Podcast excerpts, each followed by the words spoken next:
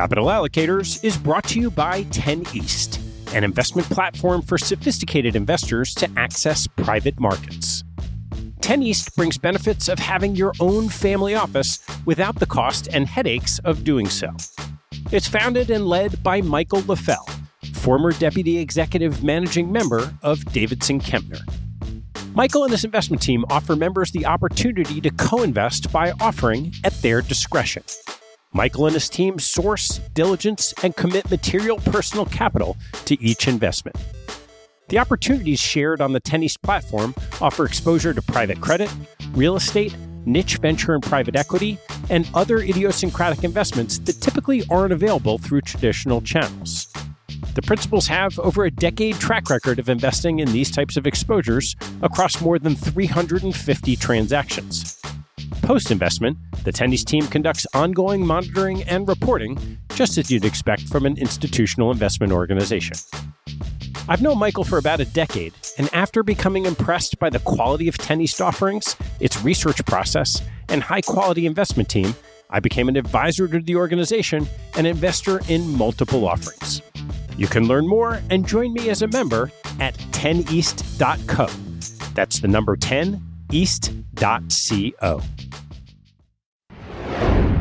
I want to take a break in the action to tell you about NetSuite by Oracle, helping businesses accelerate growth and run better with a suite of ERP, financial, CRM, and e commerce products. Here are three numbers for you to remember 36,000, 25, and 1. 36,000 is the number of businesses that have been upgraded to NetSuite by Oracle. NetSuite turns 25 years old this year that's 25 years helping businesses do more with less, close their books in days, and drive down costs. And one, because your business is one of a kind. Get a customized solution for all your KPIs in one efficient system with one source of truth. Manage risk, get reliable forecasts, and improve margins. Everything you need all in one place. Right now, download NetSuite's popular KPI checklist designed to give you consistently excellent performance absolutely free at netsuite.com slash allocators. That's netsuite.com slash allocators to get your own KPI checklist. netsuite.com slash allocators. And now, back to the show.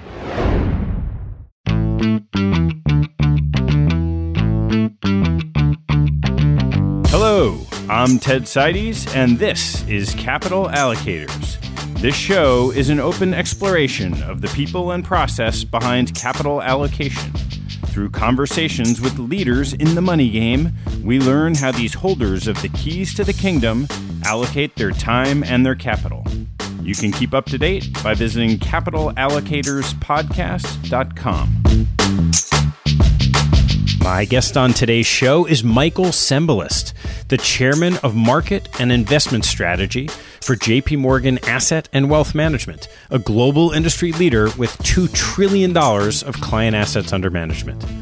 Michael is also a member of the investment committee for JP Morgan Asset and Wealth Management and the investment committee for the JP Morgan Retirement Plan that covers the firm's 250,000 employees.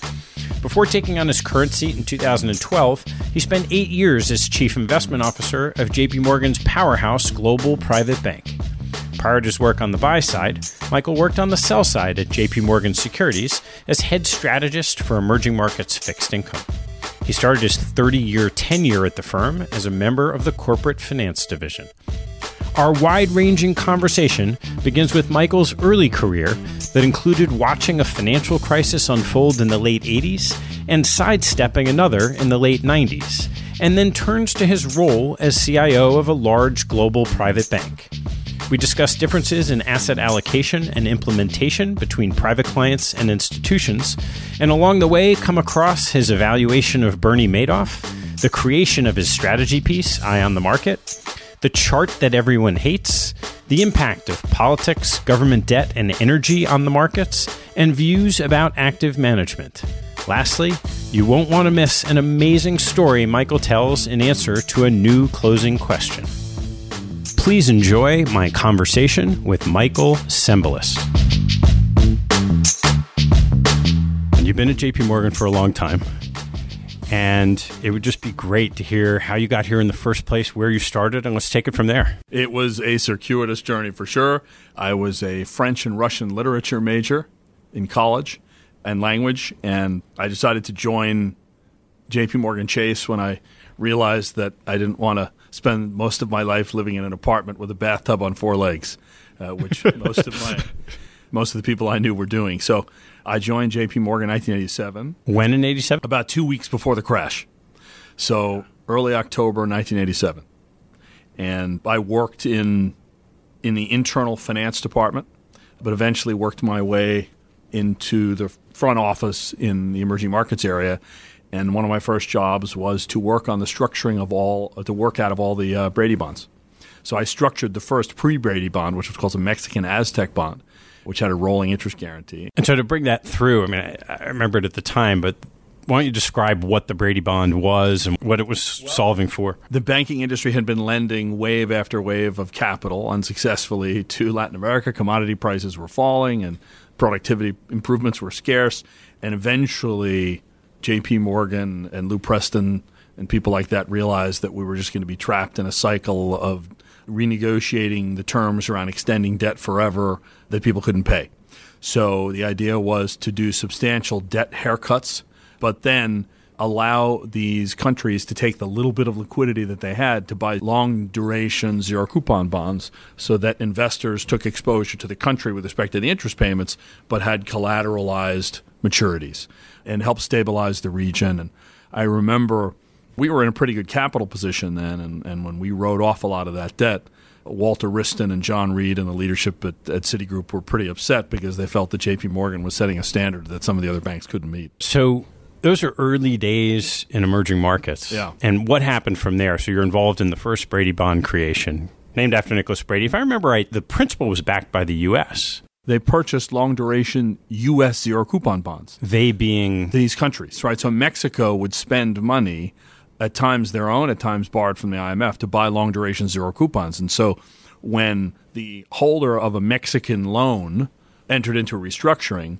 they would have to take a write off that was fairly substantial, but the security they got back had a lot more durable value. So you would exchange $100 of an uncollateralized Mexican security in exchange for a security that was worth maybe 70 or 75 cents on the dollar. So you would take a 25% hit, but you didn't have to worry about a subsequent round of restructuring because at least the principal at that point was backed by a U.S. government security. So it did help stabilize the entire region and some of the countries in emerging Asia did it as well. Uh, you know, examples being the Philippines. So you got thrown in in your first days in the business, yes, into a crisis, right? How did that impact how you think about the world? You develop a very healthy skepticism of people that are that put themselves out there as knowing what they're talking about because this was basically late 80s, early 90s, you had a simultaneous collapse of the banking system lending process to Latin America and also the S&L crisis in the United States and a lot of bad investment decisions that were made in the aftermath of the 1986 tax bill. So you just you developed as a young person a healthy skepticism for theories that fit on cocktail napkins. You know, for example, Walter Wriston was famous for saying, "Well, lending to countries is better than companies because countries can't default; they have infinite power of taxation." Yes, they do until they decide not to exercise it. And so all of these kind of cocktail napkin theories tend to fall apart. And so one of the very interesting things that I worked on at the same time was a bunch of insurance company demutualizations, where you had a bunch of mutual insurance companies that had horrible returns in their investment portfolio, and they basically had to demutualize and raise money and buy the policy ownership back from the policyholders. And so seeing all of that stuff crumble at the same time made me realize that some of the simple rules of thumb people were applying didn't make sense. On the other hand, it also made me realize what an oversold investment opportunity looks like. Because I worked on some of the RTC restructurings with Bill Seidman in the early 90s, you know, when I was at JP Morgan. And in 1994, after the Mexican peso devaluation, you couldn't sell a peso denominated asset or a dollar denominated asset with exposure to Mexico to anybody. And over the subsequent decade, all sorts of Mexican denominated assets were among the best performing assets you could buy. When you think back and how you describe your role, you were working in emerging markets, you were working in some significant global restructuring right. efforts. Now you're talking about the RTC, which is a U.S. real estate focused. What was your function as a young well, person? J.P. Morgan was going through some interesting and difficult times. When I joined the firm in 1987, it was still basically a commercial bank that made a lot of its money by lending its balance sheet to investor grade companies like GE. And over the subsequent five years, with the development of the capital markets, an enormous amount of JP Morgan's core businesses went away. And the firm had to reinvent itself on the fly in derivatives and asset management and M&A and did so with varying degrees of success. The most notable successes being credit derivatives and fixed income derivatives, trading and structuring. And one of the more notable struggles was the inability to develop a bulge bracket equity underwriting business, and which I'm not sure if we ever made it past eight or seven on the on the depth charts there. But I was an analyst, right? We had these pool of corporate finance analysts, and I was one of those analysts that was available for hire or rent, however you want to phrase it. And I was in that pool. And once you work on a couple of good projects and develop good modeling skills, there's demand for you for the next one. So that's how I got to work on things like that. And so when you got through that initial program, what was your next step? In 1994, I joined the emerging markets division full time. And that was kind of the heyday of sales, trading, and research on emerging markets. I mean, if you were underwriting a Mexican government bond, you could still get paid a, a point and a half to two points in underwriting fees. Now you don't do it for anything except league table credit, and there's no fees. But then there was a lot of action in terms of sales, trading, and research in emerging markets. And so I was the head strategist for the emerging markets sell side business. And that lasted a couple of years, and now you have crisis number two, 1998. Yes. And so a couple of things happened around that point in time that were interesting. I hinted to my wife that I might have to mention this. So my wife Rachel ran Latin American capital markets for JP Morgan at the time, and I was the head strategist. And Nick Rohatyn, who was running the business at the time, Felix's son, you know, made it clear that it was it was uncomfortable to have two people at a senior level who were married to each other and someone had mentioned to me that it wasn't that they were concerned about us exchanging information because we had signed a, a, document with the head of the legal, Ned Kelly, who eventually went to Citigroup, to, to that we wouldn't share information. But somebody saw me feeding her applesauce in the lunchroom and it made them ill. So uh, I, I went home one day intending to talk to Rachel about which one of us would have to move, and she told me, you know, tomorrow morning at 8:30 you have an interview with the asset management business with Ramon de Oliveira. Good luck. so she figured that one out before I did. And that's one of the impetuses for me joining the buy side. So in the fall of 1997, I moved from being the head strategist on the sell side to being responsible for the firm's buy side investments in emerging markets. And so I was only there for three months before I saw this constellation of fixed exchange rates, collapsing commodity prices, et cetera, et cetera, and was sitting on a portfolio of six to seven billion dollars worth of exposures to emerging market countries and companies like Indonesian t shirt companies. And in the summer in May, June, July of 1998, I sold five out of that six billion. Wow! So you had the keys to make that decision and yes. implement. So yeah, I we I bailed, and some of that money was direct money that that was invested with us, and some of it was asset allocation money that I had control over because it was allocated from other multi-strategy products. So you are months into your first buy side seat. You see a problem, and you immediately react and make what some would say is a, a pretty big move Yes. In terms of selling, and there, were, and sure there were some was, people that were uncomfortable with the magnitude and the speed of, with which the team and I came to that decision. But, in the moment. Yep. A couple months later, it yep. looked great. Do you ever look back and say part of the reason you were able to do that was you weren't as knowledgeable about the risks of being wrong in such a in a move like that? Maybe. I, I think ultimately in emerging markets there there are less so now than there used to be. And, and the 2014 to 2016 episode in emerging markets was really the first one that was controlled. But before then, you know, you, you, you had countries that were extremely reliant on foreign capital. You also had Boris Yeltsin as the leader of the Russian Federation at the time. And the bottom line was the fundamentals were awful. For the same reasons, we warned our clients aggressively away from everything having to do with Puerto Rico. You know, in, in 2014 or wherever they did that long term debt placement because the fundamentals are awful. So, uh, yeah, I didn't really worry that much about it and knew that, you know, if I would have to bear some consequences if I was wrong. The next big challenge, by the way, if you remember, was Russia defaulted in August and then you had the long term capital restructuring. And I looked like a genius for a couple months. But because of what was going on in the U.S. tech sector, risk assets all started rising again by the following January. So in the fourth quarter of 1998, we were buying back most of what we sold much more quickly than we thought we would Wow. have to. Yeah. So we still benefited from that decision, but not nearly as much as you would think. Disposing of 85% of a emerging markets portfolio 3 months before, you know, the the Russia LTM crisis. It is one of those things whenever someone's tasked with making a significant move or a call, it's actually two. You have to decide when to get out, and then you have to decide when to get back in. Absolutely. Absolutely. And did you have a framework at the time for th- other other than you saw the writing on the wall? You saw problems. Maybe that was colored by, hey, your first months in the business was a crisis, so you knew what that looked like. yeah.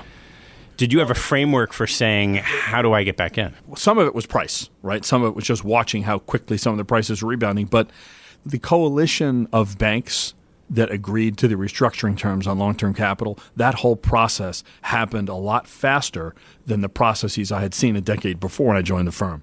And that was a signal that the industry had learned that when you make a giant mistake, you got to write it off and move on. And the best thing to do is put issuers back in in at least the possibility of being solvent. So you've made this great call in the first time in the seat. And what was different switching to the buy side, being in that seat from what you expected it would be from your lens on the sell side before? I don't know that it was that different because I got a pretty good look at what the buy side was like from the sell side, and I was one of the earlier people that made that transition, and there was a flood of people that came after. But I enjoyed it, and I enjoyed the, the responsibility and being able to talk to multiple different people and, and get multiple points of information. And working as a fiduciary for client assets is very liberating compared to the shackles of working on the sell side and having to toe the party line in a lot of ways that are pleasant and unpleasant. Do you think that's similar today from when it was back when you were on the sell side of the business? Oh, I think I think those dynamics have, have roughly stayed the same. If anything, there's even more pressure now for people that manage money to act as fiduciaries and not, and avoid conflict of interest,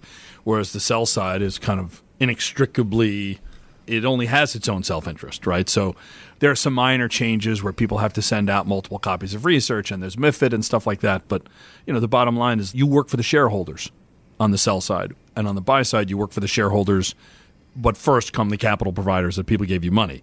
You know, pensioners, endowments, foundations, sovereign wealth funds, individuals, doesn't matter. And how different do you think is the, the structure of an asset manager who has those two masters? So you have the people who've given you money, but then you also have shareholders of the public company. And there are other now a lot more public company asset managers, particularly in the alternative space than there used to be, than the independent asset manager. Ultimately, the nice thing about our business, I mean, all you have to know and think about is look compare the process by which the II analysts are picked, which is a like high school popularity contest more or less, with the way people are rewarded on the buy side, which is Lipper and Morningstar rate you on your performance and the flows follow.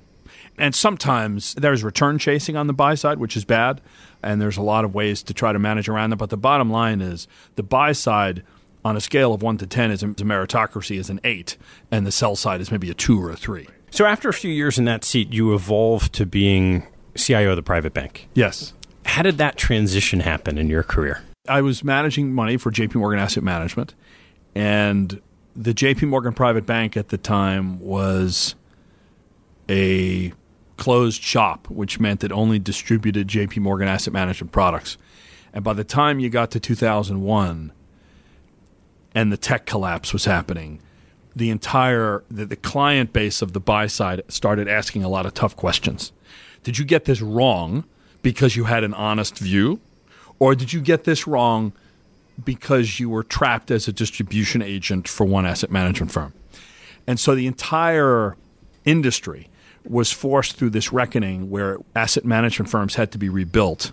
And I saw an interesting opportunity there. And I had a lot of respect for Mary Erdoes, who's been my boss since then. So I've worked for Mary, you know, for over 15 years, and she came in and started the process of rebuilding the J.P. Morgan Private Bank, and I was her deputy and on a lot of things related to strategy and investments. And so when you looked at that initial strategy, so it was back in 2001, yeah. with this lens of okay, something has to change from this closed model. Yes. What were the first steps you took? There was only one: convincing senior management that if we open the platform that we will earn less fees on certain assets because you're distributing other people's funds, but that the dramatic increase in trust on the part of the clients will reward you with many more assets so that in the long run you have a much more sustainable and profitable business. And I would say that took about that was a 2 to 3 year process to get people comfortable that what we were going to do is use whatever managers we'll use JP Morgan if they're good, we'll use third party if they're good and we'll just set it up and we'll call it like we see it, and we'll have a, a mini divorce between the private bank and the asset management business. Uh, at least to kind of establish an arm's length basis for those relationships.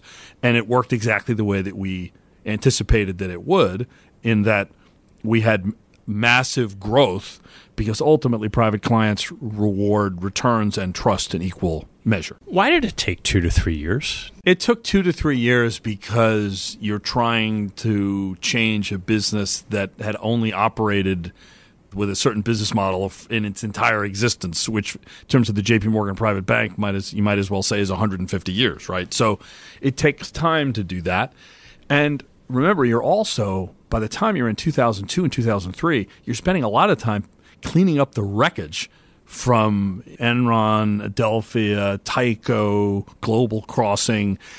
There's a lot of postmortems going on because a lot of the investment models that asset managers and private banks were using that are heavily based on value got caught in some of these value traps and weren't at all accounting for you know quality of management, board oversight, and all sorts of other things, and fraud.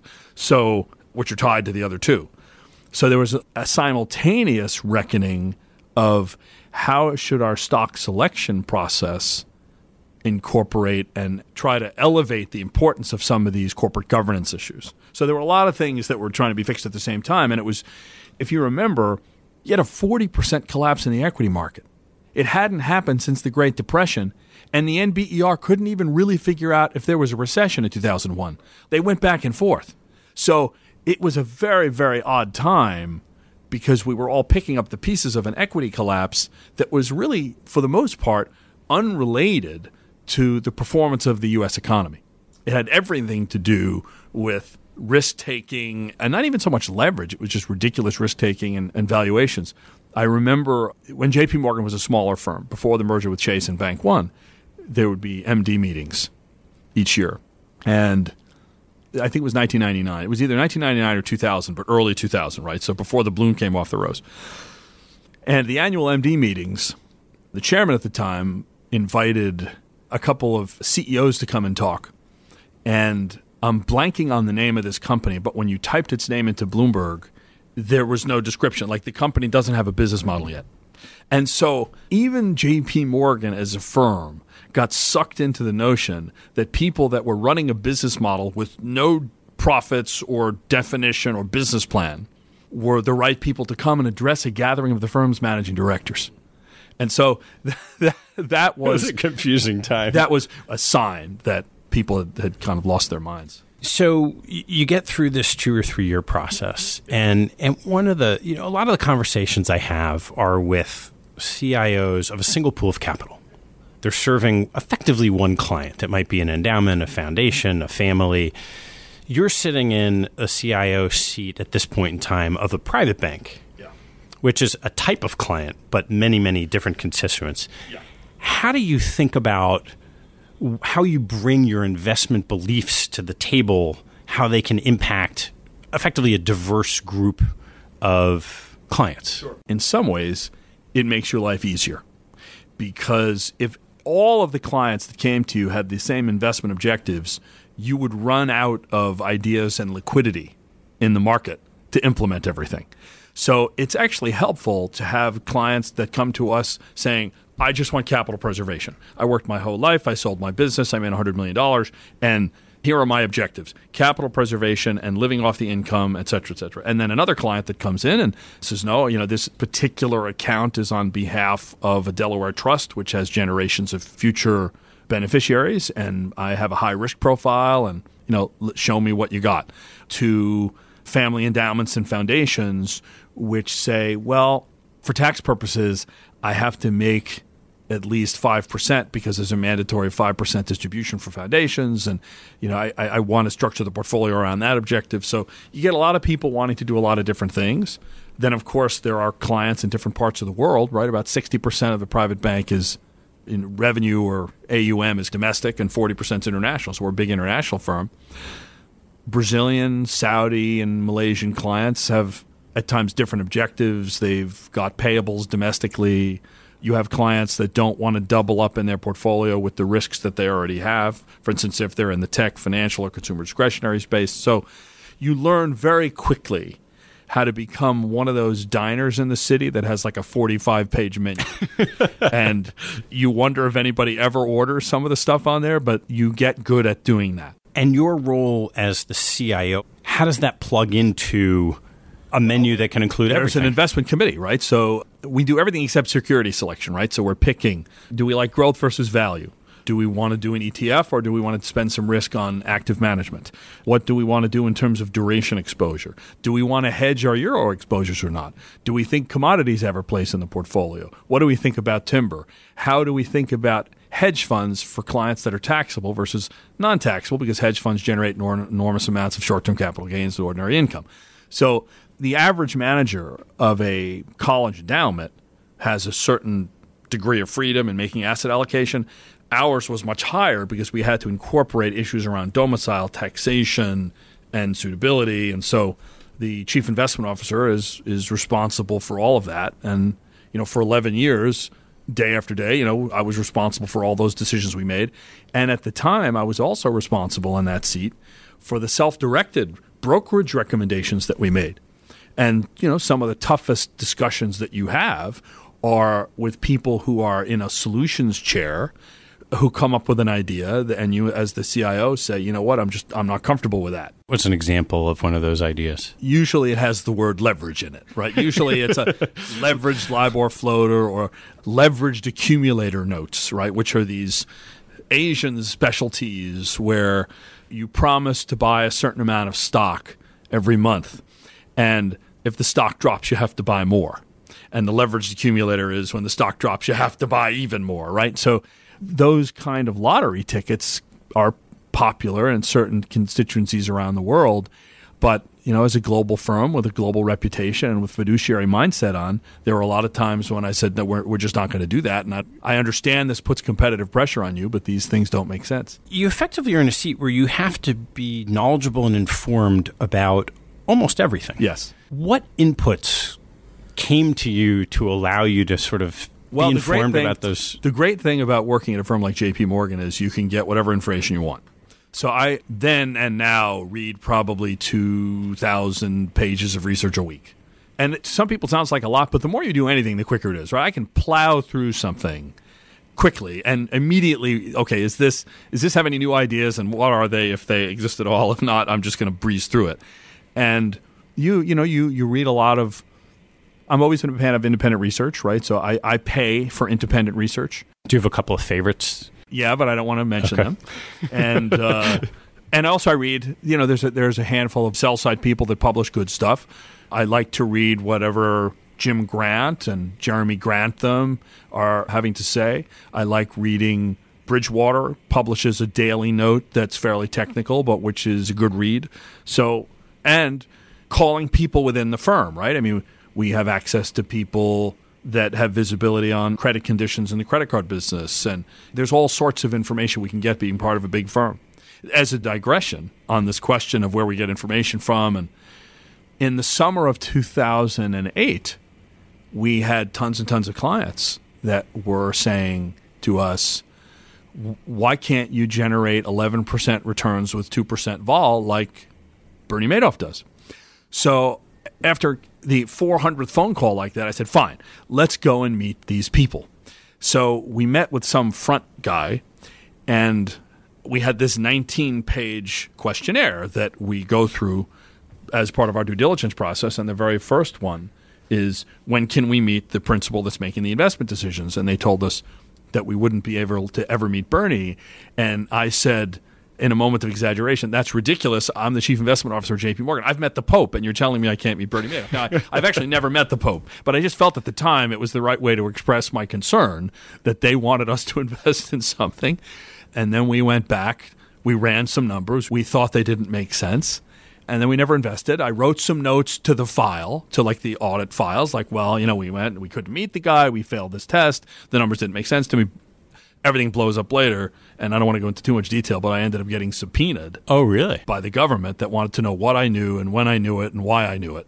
I told them exactly what happened, and then we moved on. wow. Let's talk a little bit about hedge funds, particularly starting with the private bank seat.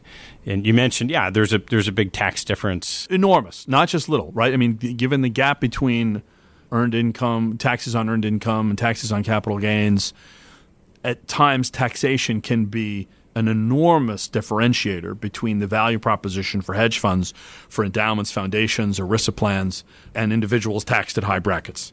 So I've always thought that was a very important part of the asset allocation process. And so it, our allocations to hedge funds for different client types did reflect those issues. And then you have also the complexity that with Europe, you can have a European client that's got offshore money and they've got onshore money. And so it's very important to keep those differences in mind. What are the other big differences that you implemented in terms of what an asset allocation might look like for a private client and then, you know, more in the institutional business where you're sitting today? I had a there were a few things. Well, first I tried, not always successful. I tried to live by the lessons I had learned a decade earlier, which is when things look really good, you need to be lightening up and but be aggressive taking risk after things collapse and I've tried always to do that. In terms of specific asset allocation, I was comfortable having our asset allocation process, you know, drive returns and discussing those. I never wanted our, my views on the dollar to be more than a 5-minute discussion because if there's anything I've learned in my career, the quantitative models don't work, the qualitative models don't work. There is a random stochasticness associated with currency markets in a world where some are fixed, some are floating, and some are managed somewhere in between.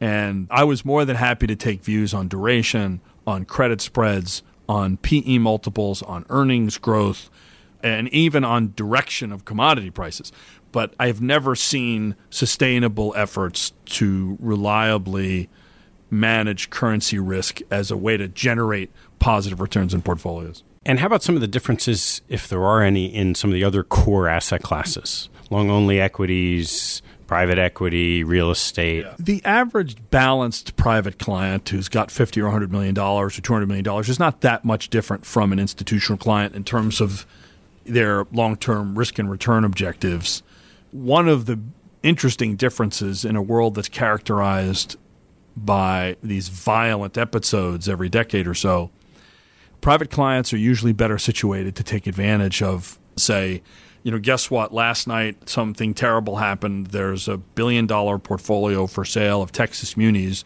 that are usually priced at four. Now they're seven. But we have 48 hours. Like that's the kind of thing you can do with individuals that it's very hard to do with institutions that have investment committees and things like that. On the other hand, investment committees for institutional clients are much more religious about rebalancing.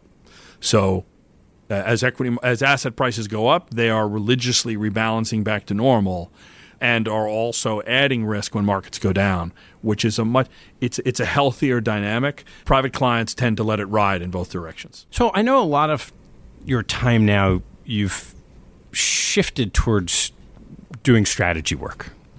Why don't you talk about how you got started writing? Sure.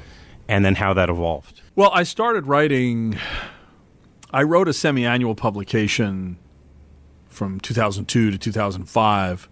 But then once email became more commonly used, we decided to write a monthly piece. It's called Eye on the Market. I started writing it in 2005, and the idea was we wanted to communicate to our clients, not in advance necessarily, but we wanted to communicate to them in real time what our investment views were. so that if you didn't have a chance to talk to your banker or your coverage person, I'm going to share with you this is how we see the world.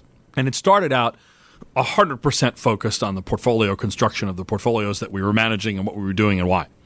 And then in late 2007, early 2008, it changed.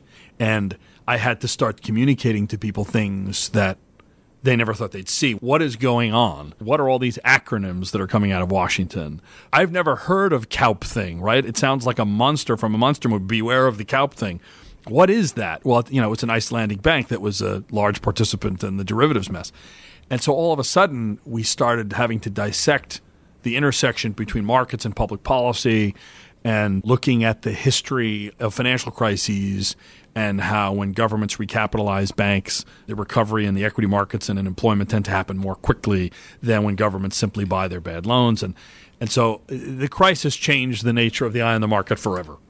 Then in 2012, after having been in the seat for 11 years, Mary and I talked about it, and she wanted me to move up to a position that was basically a CIO position, but for mostly focused on our institutional clients. And since we don't take asset allocation generally discretion for them, so that role is primarily a consultative strategy role. And that's what I've been doing. So I probably say 60 to 65% of my time is with institutional clients and the rest with a mixture of private clients and also you know I probably do 8 to 10 events for the investment bank each year. So if you're describing eye on the market, how do you distill what it is? I have the freedom to write whatever I want, and and to be clear, I have exercised that freedom on multiple occasions. It's primarily focused on the things that I think matter for investors and that matter to me.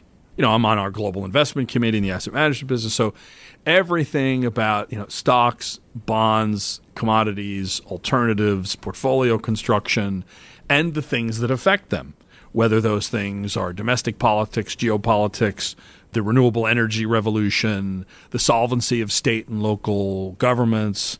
And there's a lot of derivative places you can go with that. You know, for example, the other day I looked at the history of midterm elections going back to 1910 and how you generally only lose a ton of seats if either employment is doing poorly or the equity markets are doing poorly. I think this is the first administration that's going to post a double bogey at a time of strong stock markets and strong employment with respect to the losses they sustain in the midterm election. So there's just lots of stuff that investors have to think about, and the eye on the market is free to go there. Yeah. So if we dive into that political environment a little bit more, there's a set of data that you gathered that gives you kind of the base rate of what's supposed to happen, and then there it's not hard to project and say, okay, this looks different. What do you do with that? For the most part, the bedrock of our investment process is always profits, employment, and leading indicators. And one of the most important eye on the markets that we ever written was a couple of years ago where we looked at over the long run what things should you be looking at that if they do well, you know, you'll be rewarded in the markets and when they don't look good, the markets do poorly. And we looked at leading indicators, PMI surveys, profit forecasts, CEO confidence, capital spending, a geopolitical risk index, a domestic political risk index, an economic uncertainty index. And there were 11 or 12 factors, and the answer was clear. Traditional leading indicators related to profits, growth, and employment are the most important things to look at over the long run. So, most of the time, you can be discounting geopolitics and domestic politics as factors to care about. And I have this famous set of charts that looks at every military conflict around the world, and with the exception of the 1972 73 Arab Israeli conflict, which led to an oil embargo and a stagflation, almost every single military conflict was gone from the markets within three to four months, where the business cycle was at that point the primary driver of what was happening. So geopolitics are usually among the worst things to use when you're establishing six, 12 month outlook for your investments. There are rare circumstances, and I think we're in one of them right now, where the corporate sector, I mean, margins are great, profits growth is probably organically 9% plus another 5 or 6% from the tax cuts. Corporate CEO confidence and capital spending indicators look good. So most of the true usual suspects are fine but we, we've got to pay a lot of attention to what's happening in the White House. And I wrote a piece last week that looks at what is, for investors, what is Donald Trump? I mean, he's kind of a mixture of a bunch of different presidents. Andrew Jackson, with respect to, you know, political patronage and populism. JFK, with respect to the way that JFK went after the steel industry and single handedly caused a 20% equity market correction in 1962. He's got a little bit of Ronald Reagan in him in terms of deregulation and tax cuts. He's got some George Bush in him in terms of unsustainably large fiscal deficits resulting from tax cuts. And of course, he's got a little Herbert Hoover in him in terms of tariffs, although the tariff thing is two sides of one coin. It's the biggest tariff increase in 50 years, but from the lowest tariff level in 100 years. So, on paper, with the right side of your brain, it shouldn't matter. But you know, multiples are very delicate things, and at a time when valuations are at the high end of their historical averages, uh, I'm not surprised that some of these things that don't translate to lots of actual impact on profits and growth are having an impact on multiples. Yeah. You know, and bottom line, it's a game, a dangerous game the administration is playing to be disturbing some of these things at a time of high valuations. Corporate profits are strong, unemployment's low, so the sort of corporate economy looks good in the U.S. Right. Something you just mentioned briefly, but I know you've done a lot of work on is is the debt situation of the country and municipalities.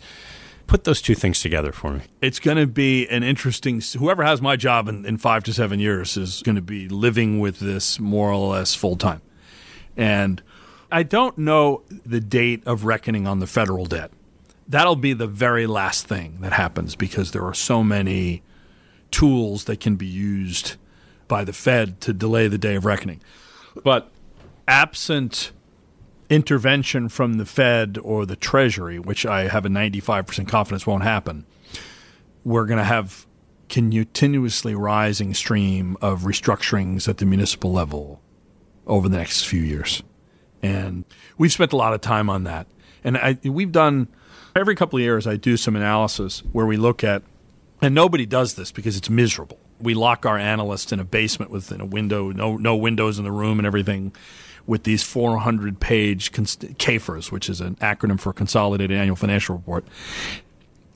The GASB rules have finally changed so that these reports are not pure garbage. GASB is the government equivalent of FASB, so it's the agency that sets the rules around disclosure for public sector entities.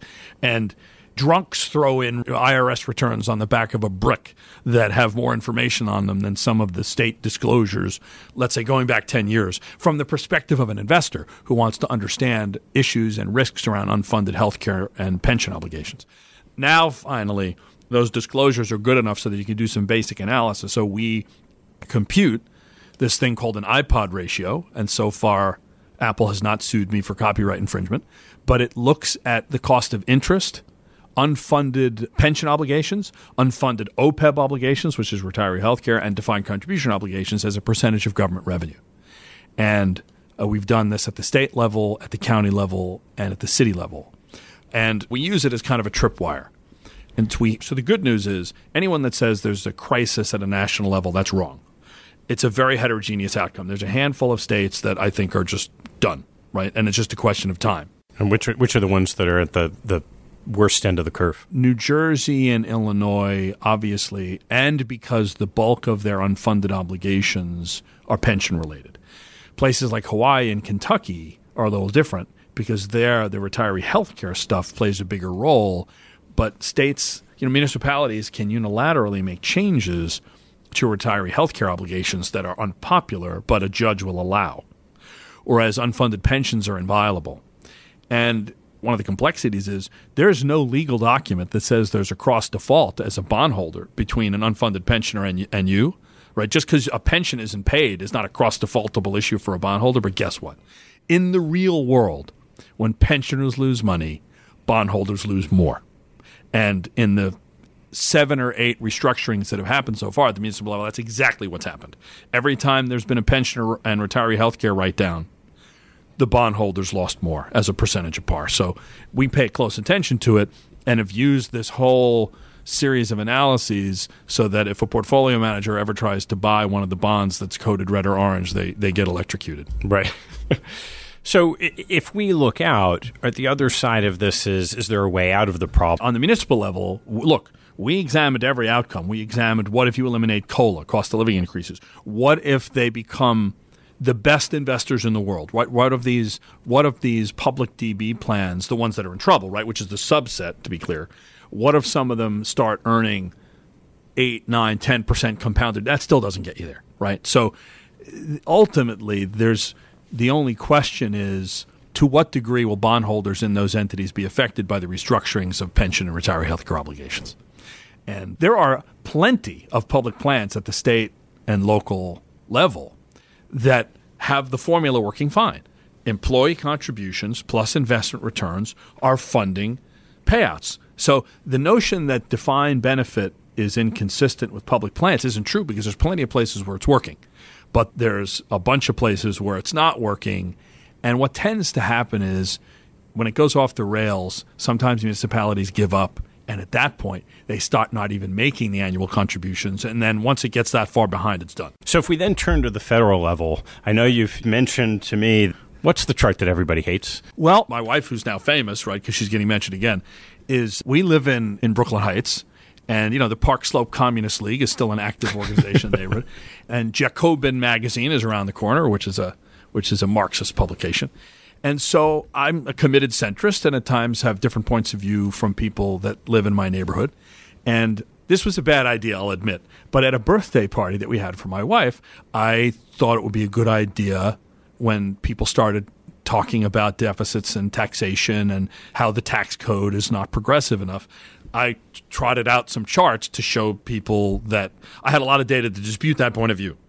And the chart that everyone hates is a chart that looks over the last 40 years at the widening gap between government spending on entitlements versus government spending on discretionary spending, which is everything else and a whole bunch of programs that progressives really care about having to do with education and science and infrastructure and everything else. And if you go back to 1970, after the entitlements programs, right? And by the way, the, entitlements programs were desperately needed.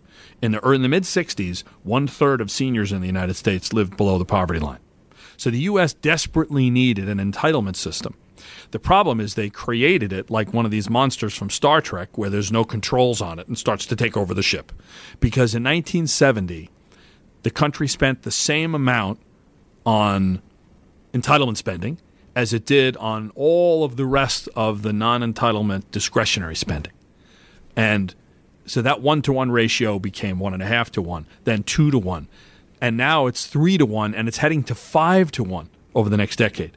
And so basically, entitlements are massively squeezing out all of the good stuff that government does that helps generate jobs and growth and productivity. And that widening gap is a terrifying gap. And the reason people hate it is because, first of all, anyone that says that the entitlement system has been underfunded, you'll have to make sense of that when you look at this chart because right now it looks like the entitlement system is the only thing that's being funded. And secondly, even if you do a Bernie Sanders level tax plan, which is basically taxing everything that moves, it only brings that ratio from five to one back to maybe three and a half or 3.8 to one. So even massive democratic socialism style taxation doesn't solve that problem. And so that's why people hate the chart. And Republicans hate it too, because cutting taxes is simply making the whole problem worse. And I'm very disappointed in the unicorns of conservative Republican congressmen who don't really exist. Simplifying the corporate tax code is a bipartisan issue. Jack Lew, who was Obama's Treasury Secretary, mentioned it. A global tax system uh, that makes the U.S. corporate sector more competitive has been the objective of a lot of administrations, including Obama's. You could have done that for four or five hundred billion, and so they did that, and then they added a trillion dollars of personal tax cuts on the side. So, what's amazing is that a tax bill that started out as something to rationalize the competitiveness of the U.S. corporate sector, they spent twice as much money on individual tax cuts, and so that that's disappointing as well. And, a lot yeah. of the people got upset at the party, and, and I wrote about it, and it was called the shooting party, and you know, and someone was crying, and so in, in re- a birthday party is not the right place to do this. so just learned. as a warning to everybody listening to this podcast. So with the U.S. as a data set of one, what does that chart look like in a lot of other countries? it rhymes in some of the aging European societies, but it doesn't quite look as bad because of the lack of constraints on the consumption of healthcare in the US. And so that's the thing that in the early 70s, they set up a system which really doesn't have any constraints on the consumption of healthcare. And so, of course, it's gone out of control. And so that's the added fuel in this gap between entitlement and non entitlement spending. Look, a couple of years ago, they cut wind subsidies. Not the solar ones, they kept those, but they let all the wind subsidies lapse. And you could, at the federal level, and you can trace that back to the fact that there were budget constraints. So a lot of very progressive causes that have to do with the future are being cut because of the pressure from entitlement spending. And your last big block of research is on energy. You just sent me your annual piece, and one of the first things that that startled me, it was just data I wasn't aware of, was how small of a percentage of global energy consumption comes from electricity. So when we talk about wind and solar, those are things addressing the use of fossil fuels, and it's less than 20% of all the use of energy. I started writing an energy paper seven years ago, and I decided that I needed a technical advisor to do this really right. So I reached out to Vaclav Smil, who's one of the world's preeminent energy experts. He's Bill Gates' favorite author. And he's kind of a recluse. He lives, he's Czech. He moved from the Czech, well, Czechoslovakia at the time in the late 60s to Canada, and he lives in Winnipeg. Anyway, so I, I went up to visit him a couple of times, and he's served as our technical advisor on this paper. And I find that a lot of our clients understand pharma, they understand real estate, they understand healthcare, they understand tech. But when it comes to energy, a lot of them don't really have a good basic understanding. And and you mentioned one good example. Most people, I think if you said if the United States and the bulk of the world could shift the grid from primarily being based on coal nat- and natural gas, which is what it is today, to having a predominance of wind, solar, hydroelectric, and nuclear. Would that solve the sea level rise, temperature, carbon emission problem? Most people would say, yeah, probably take a big chunk out of it. And the answer is no, because, as you just mentioned, electricity is only 17 or 18% of all global energy consumption. What's the rest of it? It's direct consumption of fossil fuels by cars, trains, planes, homes, businesses, and the biggest consumer is industry. And there's this fascinating unexplored thing where I think electricity is maybe 10 or 15% of overall energy consumption by industry. And what are they doing with all the fossil fuels that they're using directly? Well, for process heat, for smelting and things like that, and for construction materials. And basically, food, steel, concrete, chemicals, the thing that make modern society function. So, decarbonizing transportation and decarbonizing industrial energy use is really where it's at if you're trying to get a handle on this problem. I mean, grid decarbonization is good, but people make a mistake by overinflating what the consequences of, of success there would be. And so, how's that education process gone with your clients? The energy paper is, I would say that about a third of the clients are really into it. You know what I mean? It, it, it's when you do it right, it requires an investment of time and energy to read because there's charts on quads and gigajoules, and I simplify it for a layperson audience. And I presented it in a number of different forums, and I'm pleased with the way that it's going. And Vaclav's been invaluable to us in terms of providing guidance and insight. So I want to touch on something we haven't talked about, which is social media. One of the people on your team told me that you are recently taken to LinkedIn to put your pieces out and share it in a, in a different way? I think I'm a fan of technology as a way of getting our ideas and thoughts out there in a world where there's lots of ideas. LinkedIn is a weird place that's predominantly motivational cat posters, like hang in there, baby. I mean, I, am I'm a little cynical on, and it's turned into Facebook a little bit. So I'm a little disappointed there. But it's a place where at least I can have some charts and a couple of paragraphs and say, okay, here's a simple thing you should think about. Yeah, last week, I did a post on uh, Tesla, a story in pictures, which was kind of a brutal and cruel assessment of everything going on at Tesla, including, by the way, a chart on CEO compensation that shows how much Elon Musk gets paid for a loss-making enterprise and his dots off the chart compared to the entirety of the S&P 100 and the Russell 1000 and the Nasdaq but it's it's okay. Twitter doesn't work for me because I can't speak in snippets. And so we're still exploring different ways of social media. They came to me recently with an idea that I liked, and we may do. So suppose you're reading one of our pieces and there's a chart and you'd like some more context on it. It's going to have a little symbol next to it. And that symbol tells you if you're at home, you can say, Alexa, have Mike Cembalest explain this chart to me on page two. And all of a sudden, my voice will appear on your Alexa device in the comfort of your own home and say, well, you know, that chart is looking at primary energy consumption and inputs versus outputs, and this is what it means. So, you know, I we'll see. I'm not the earliest adopter of new technologies. I just got my first iPhone a year and a half ago, but there's smarter people on that around here who take care of that. you know, something popped into my head when you started talking about Tesla. So much of your writing is on important big picture issues, and then you you did put together a wonderful series of charts that effectively created a wonderful short case for Tesla, which is a company. Um, yeah. How do you think about active management? Well, the short answer is the very short answer is this. It worked well in the 80s and the 90s. Whether because of a coincidence or not, Reg FD was a demarcation in history after which active management got harder. And, you know, for people listening, Reg FD was a regulation that basically required companies not to selectively choose who they would make disclosures to. And so you, couldn't have preferred asset managers that would get information before others did. So Reg FD was was was a, a bit of a dividing line in the history of things like the percentage of active managers that outperform. But I am sympathetic to the following. Since 1787, when the United States starts as a republic, there have been four periods when the cost of money been below the rate of inflation for an extended period the Civil War, World War I, World War II, and the last 10 years. So, just to understand how wacky of a monetary experiment this has been, we've now been a decade with negative real interest rates. In other words, cost of money below the rate of inflation. More than half of all the high yield bonds issued in Italy have yields that are tighter than U.S. Treasuries. So, the central banks have completely distorted, wrecked, transmogrified, screwed with, you pick your own verb, risk premia everywhere.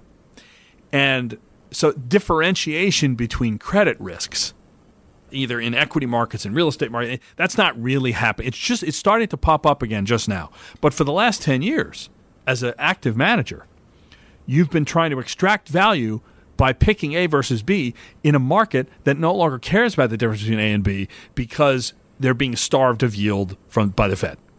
And so I'm sympathetic to the notion that the last few years have been a really tough time for the proof statement of active management because of the compression of PE multiples and yields and spreads and correlations and everything. So the industry basically has three years starting now to prove it can do it. If three years from now we still have median active manager below the ETF, the story will write itself. With that, let's turn to some closing questions. What was your favorite sports moment? My favorite sports moment. Well, my favorite sports moment is the best sports moment of the last, you know, 100 years, which was game 6 of the 1986 World Series when the Mets came back and beat the Red Sox. So that was my favorite sports moment. And how about you in your own career? Well, let's let's broaden the definition of sports a little bit. I am an active kayak fisherman. And, you know, so I will kayak two to three miles offshore and fish for pelagic species. And last year I caught a six foot sailfish on a kayak three miles off of Delray Beach in Florida. So I, that counts because that's a.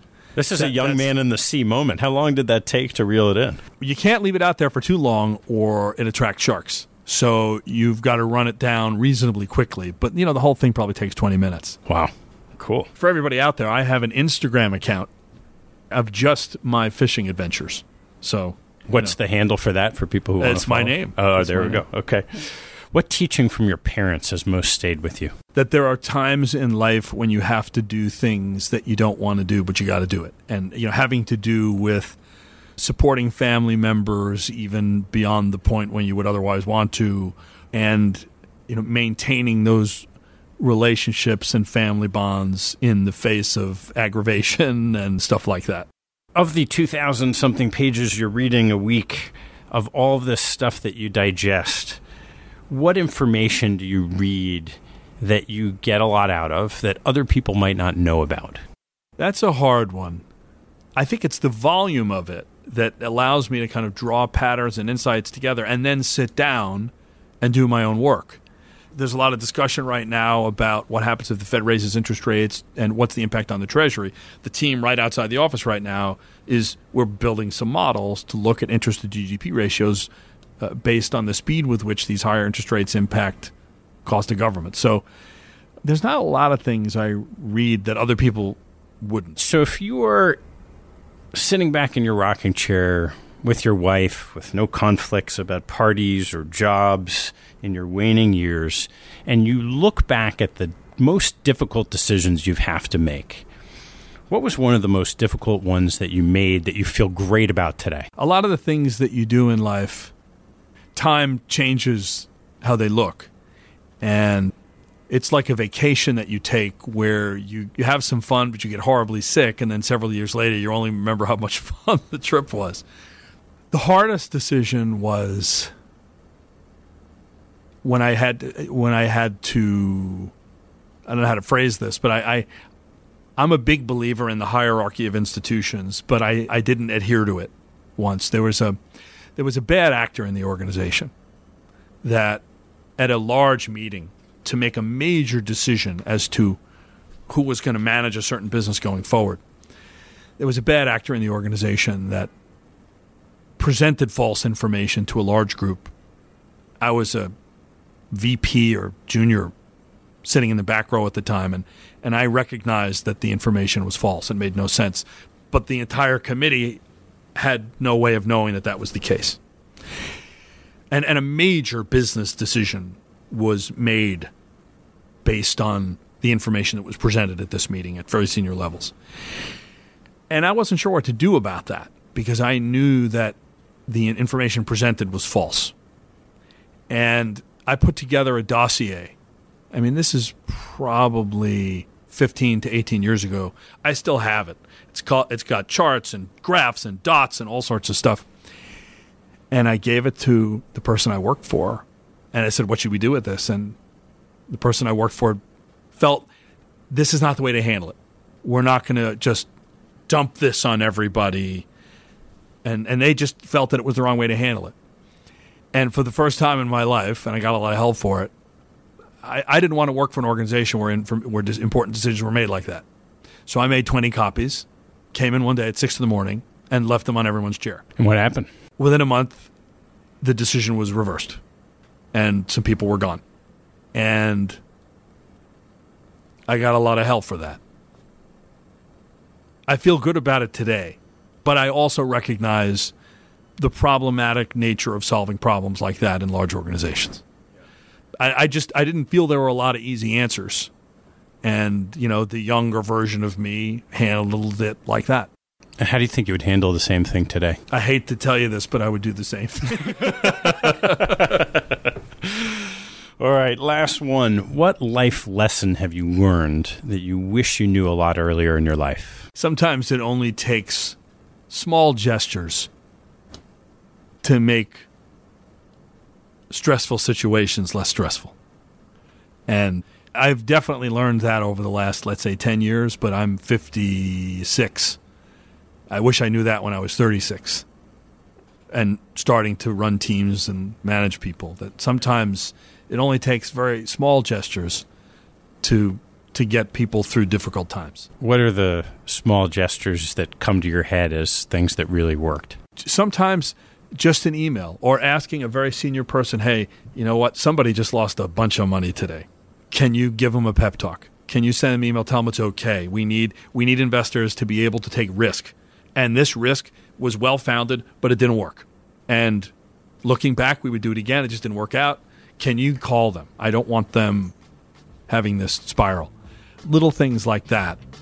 And you learn those important empathy tools as you grow older. And I, I, wish I, I had more of them when I was younger. Mike, thanks so much. Really enjoyed it. You're welcome. Hey, before you take off, I've started sending out a monthly email that shares a small selection of what caught my eye over the month. I get a lot of emails like this, and I'm sure you do too, so I'm only going to send no more than a handful of the very best things that caught my eye. If you'd like to receive that email, hop on my website at capitalallocatorspodcast.com and join the mailing list.